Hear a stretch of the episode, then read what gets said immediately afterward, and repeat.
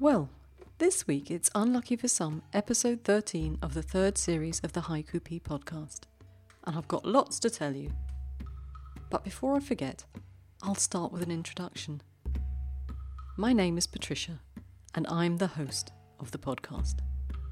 But this week, I'm delighted to be joined by the lovely Craig Kittner, all the way from North Carolina, who's going to give us a reading of some of his work and a brief commentary. Last time I was talking about brevity, and today I'm going to talk a little bit more about that. Look at the editing exercise that I suggested last time, and read the Renku. It's our third Renku, and I'm happy to say that today I'm going to read it to you in its entirety. And I have a bit of exciting, if slightly scary news to tell you at the end. First off, I'd like to talk a little bit about PTV moments. They're still going strong, but as you know, only on Tuesdays and Thursdays. A little while ago, Christina Chin sent me a coffee morning moment of haiku. I often get feedback on these moments, but not always in haiku form. This time, in response to Christina's video, Bakhtiar Amini sent me this Nagging wife, adding more sugar in the morning coffee. I thought that was really good. Thank you, Bakhtiar. It's always really great to get feedback. So keep it coming. Now, back to brevity. There was something I forgot to talk about last time, and I'm very grateful to Gene Myers for reminding me about it. He sent me a quick message on Twitter reminding me that many people believe you should be able to say a haiku in one breath. And when he told me that, I started thinking about it and wondering if I actually agree with that statement. Surely, I thought, there must be haiku which would take more than one breath to say. And if those haiku resonated with me, would I discount them just because they took longer than one breath? So I started looking for haiku that ran on into two. Do you know, it was much harder than I thought. This one, by Basho, translated by R. H. Blythe. The temple bell dies away, the scent of flowers in the evening is still tolling the bell. But as this is a translation probably done between 1936 and 1964, should I really be taking that into account? It's probable if I found a contemporary translation, it would be much shorter. So, in that vein, I moved closer to the contemporary timeline and found this by Gary Snyder which is pretty close to two breaths, at least for me. Range after range of mountains, year after year after year, I am still in love. And this by Robert Major, who started writing his haiku in 1990, which was just about borderline for me. Silent friends meeting, the sound of chairs being moved to enlarge the circle. Getting even more contemporary, I was really, really pushed to find long, brief poems. But I found one by Rebecca Lilly. Collecting deadwood still too green to burn, turning my thoughts into words. I have to take quite a big breath after reading that one. So, anyway, was I wrong to question the one breath theory? I'm on the fence. What did occur to me was that editors consciously or unconsciously have adopted this as one of the methods of judging the merit of a haiku. But now I'm wondering should we be challenging that idea? What do you think? Am I just going round in circles? So, Mark Gilbert sent me an email reminding me that 17 syllables is already too long for many editors. He says of his own work that if he has a haiku of around 17 syllables or more, he'll start re-evaluating, possibly editing it to make it shorter, but also considering whether it's actually fighting to become a tanka. Now, I don't write tankas, so that wouldn't occur to me, but I know what he's saying. He also made a couple of other interesting points. Well, he made more than that, but I want to concentrate on a couple more points. The first was about Michael Dylan Welch's idea that a haiku should be as short as necessary It reminded him of writing short stories where there's pressure to strip out anything that doesn't move the plot along, as well as adverbs, adjectives, too much description, extraneous scenes and characters, and so on. Mark's worry was, if I understood him correctly, that if we cut too much from our haiku, do we then lose our voice? And I'm thinking that when we're editing, we should be conscious of retaining our voice. But it's interesting. I'm going to think a bit more about that. And if you have any thoughts, send them over. Mark also thought that it would be interesting to think about how long can a haiku be and still be a haiku. So I'm also going to put that on my list of things to explore. But it's going to be quite a complex idea for my poor old brain. So again, if you have any thoughts, whiz them over. Before I go any further, I wanted to share a verse that I read on Twitter by S. Zeilenga, a regular contributor to the podcast. I asked him if I could read it to you because I thought it was a rather good example of the use of brevity. Between stones, a dandelion, asterisk. And of course, I can't leave the topic of brevity without mentioning possibly the most famous brief haiku of all, by Cor van der Heuvel tundra. Now, this haiku has bugged me for a long time. Sometimes I love it, and sometimes I wonder if it's a case of the Emperor's new clothes. I've come to the conclusion that it only works with a visual clue. What do you think? Am I being a bit harsh? Now, last month I suggested we'd think about editing in this episode, and I threw out three pieces of work that I'd started to write but really didn't think were finished. Thank you to everyone who sent their edits to me. It was a really interesting exercise, at least for me, not only to read the various versions you came up with, but I found that it inspired me to have another go at them. I can't use all the edits you sent me, but I'd like to use some to show what we can do when we work together. But before I start, I have to say, I felt a bit guilty offering three of my pieces, like I was asking you to do the work for me. But I couldn't use anyone else's work. It's a bit delicate, isn't it? So, I kicked off with this one. The smell of a dog that doesn't walk beside him. Homeless. And Linda L. Ludwig came up with this. No smell of a dog walks beside him, homeless and alone. In both these verses, you have the idea of homelessness, but at least to me, Linda's verse suggests that there was a dog but it's a bit ambiguous. Is it there, but very clean? Or it's not there, but the spirit of his dog still walks beside him? Whereas in mine, I'm hoping that the dog isn't there, but the smell is. After reading Linda's, I tried again. No dog walks beside him, but the smell. I'm not sure about it. It sounds rather harsh and judgmental to me now. But then it raised another question Do we sanitize reality, or do we just tell it as it is? So, Dorothy Burrows also had a go and shortened the verse, and has managed to take the harshness out of it. Don't you think? Smelly dog not beside him. Homeless. And then Miniko Takahashi sent me the smell of a dog walking separately from him, both homeless. And I'm thinking perhaps change separately to apart so it becomes the smell of a dog walking apart from him, both homeless. And it brought this to mind. He and the dog walk apart, both homeless. And then this from Mark Gilbert. Simple but effective, don't you think? Homeless. Beside him, the smell of a dog. Now, the next one I offered up was Chilly Wind, Cows Returning to the Valley Floor in Fancy Dress. It was inspired by the ceremony in September when the cows are brought down from the mountain pastures to spend their winter in the lowlands.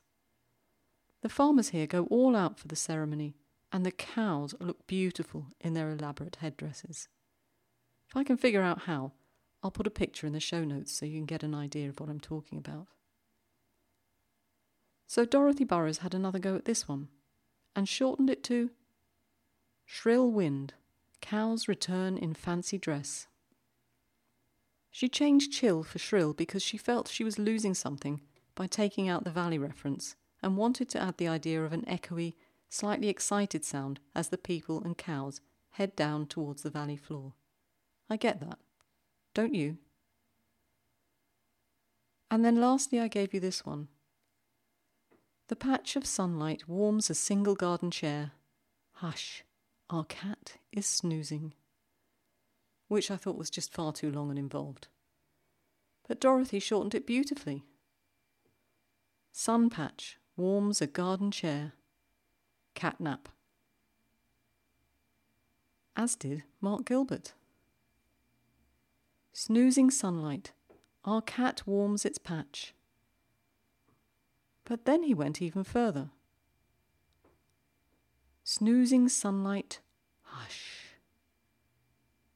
The cat's gone, but as I read this lounging in the afternoon heat in the garden, it made perfect sense. Thanks, everyone. But before we go on to the Renku, let me read you something that made me very happy. Peter Draper sent me this verse. I thought it had potential. Taking the offered seat, I recall my mother's words always stand for old people. But I wondered if it were too wordy, so I asked him to look at it again, and he came back with this. Now I take the seat my mother told me to give up. I love this new version not only because I think it's a better verse in its new compact state, but also because he worked with another member of the community to get it right, Roger Watson. And I love it when I hear poets I know working together. But I can't take any credit in this case, because they're actually old friends. This verse resonated with me. You're all probably far too young, but I remember the first time this happened to me. I was travelling on the London Underground for those of you unfamiliar with the tube, as the locals call it, there's an unwritten rule that you don't talk to strangers, you don't even make eye contact. So imagine my surprise when a young man about the age of my youngest son offered me his seat. At first, I was momentarily furious that he thought I was old enough to need his seat. But then I realised he probably thought I had one foot in the grave. I took his seat, and I wanted to tell him how proud his mum would be of him but I didn't, and I regret that now. So let's head off to the Renku. Our third one is finished and has a title. It's called Hiding in Plain Sight. My thanks to everyone involved. If you head off to the show notes, you'll see who wrote each of the verses. But the poets involved were Paddy White, Wendy C. Bialek, James Young, Robert Horrobin, Pat Gia, Giddy Nielsen Sweep, Jonathan Roman, Nikki Gutierrez, Hemapriya Chellappan, Ian Speed, David J. Kelly, Craig Kittner, M. Shane Pruitt, Dorothy Burrows, and me. So here it is. Beggar, palms up, facing the sun. A passing dog smells the soles of his shoes. Immigrant's dreams in cement standing rain clouds gathering, no bed at the hostel. Stone epitaphs, my tomb is bigger than yours, all are dead. Gargoyles grin as they piss on the fallen. Seeing his breath, only the living can feel the cold. A ray of light, rage thaws the frost. Moonlight calm sets daylight frenzy Dawn Chorus. Butcherbird sings the morning in, I'm no longer alone. Slow day, the peach tree blooms in his cup. The rhythm of coins determines his future. The stars, unseen this city night. This windy darkness, a plastic bag floats even higher. The moon, can't reverse a rising tide. Just before sunrise, he catches only one fish. Pennywort, richer for a journey on the river's bank. Drawn by the smoke, cops douse his cook fire.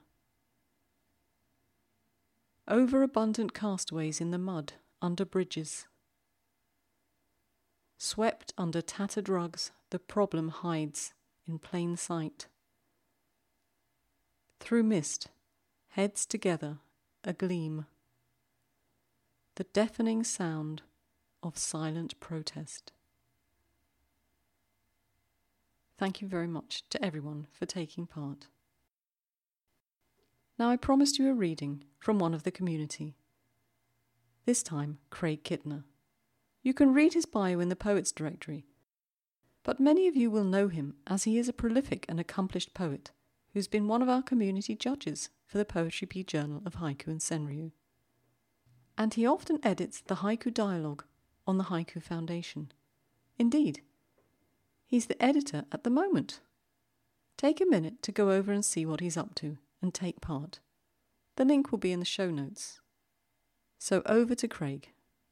Welcome to the podcast. Thank you, Patricia. This is a special treat for me. Poetry Pea has always been a wonderful source of inspiration and ideas, so I'm pleased to share my haiku with you along with some thoughts that are banging around inside my head. A little while ago, you took up the question of brevity. That's something I struggled with when I started on the haiku path. The answer I found for myself was that a haiku should have just enough content to capture a moment authentically. This first haiku was an early success along those lines. Almost Lost in the Wind A Catbird's Call published in the Cicada's Cry, winter 2018. Now let's face it, most of the time our minds are a chaotic swirl of impulses, but occasionally something in the world cuts through all that noise. That's when haiku moments occur. Empty nail holes, on the wall that needs painting, autumn sunlight, published in Cattails, April 2019. A really good haiku moment may be overflowing with imagery and associations. Winnowing that down to an elegant focus requires that you trust yourself and your readers. After my wife and I rode out Hurricane Florence in our home in Wilmington, North Carolina, I experienced a moment that resulted in this. What's left of the fence? The wren's throat trembles with its song. Published in Bottle Rockets number 40.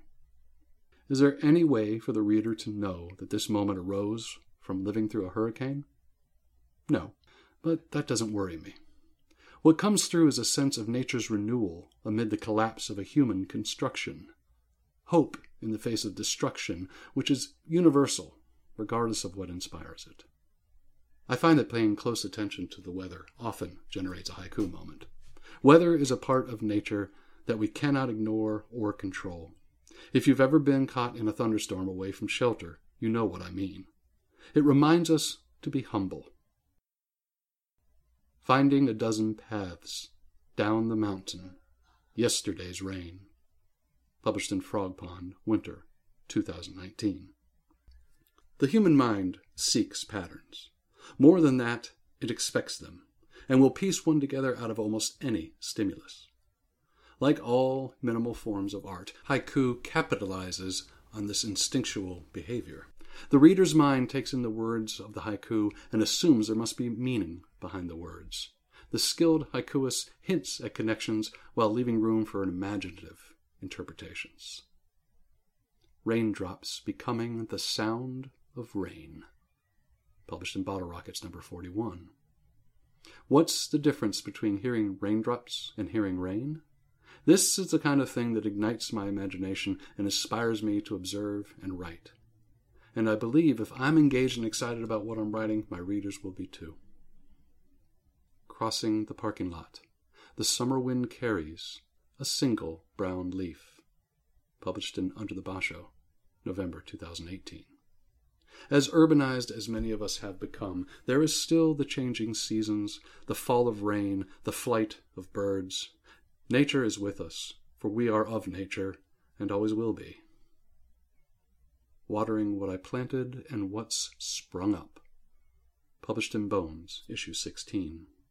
Like anyone who would partake in nature's bounty, the haikuist must have an eye on renewal.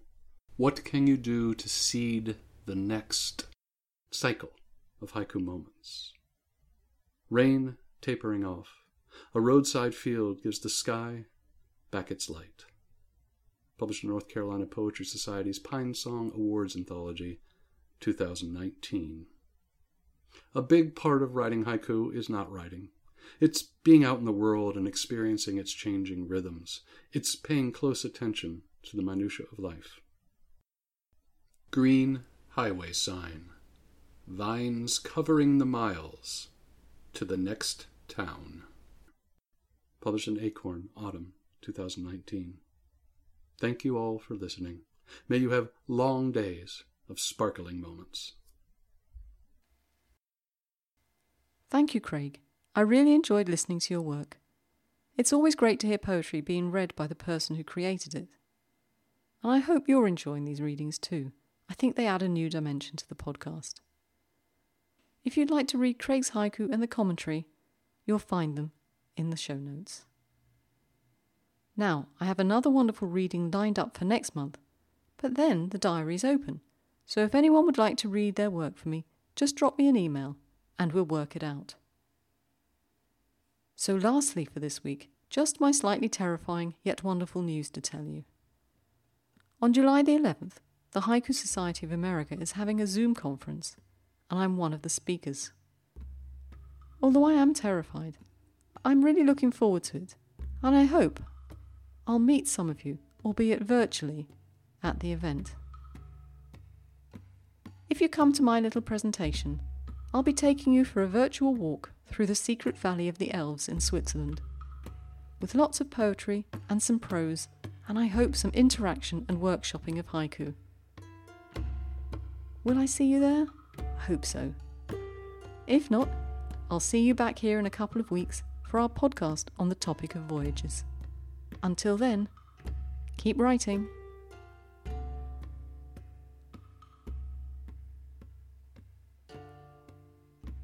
Please have a look at the show notes, which should fully document today's podcast. But if there's something missing, just drop me an email and I'll sort it out for you. Ciao!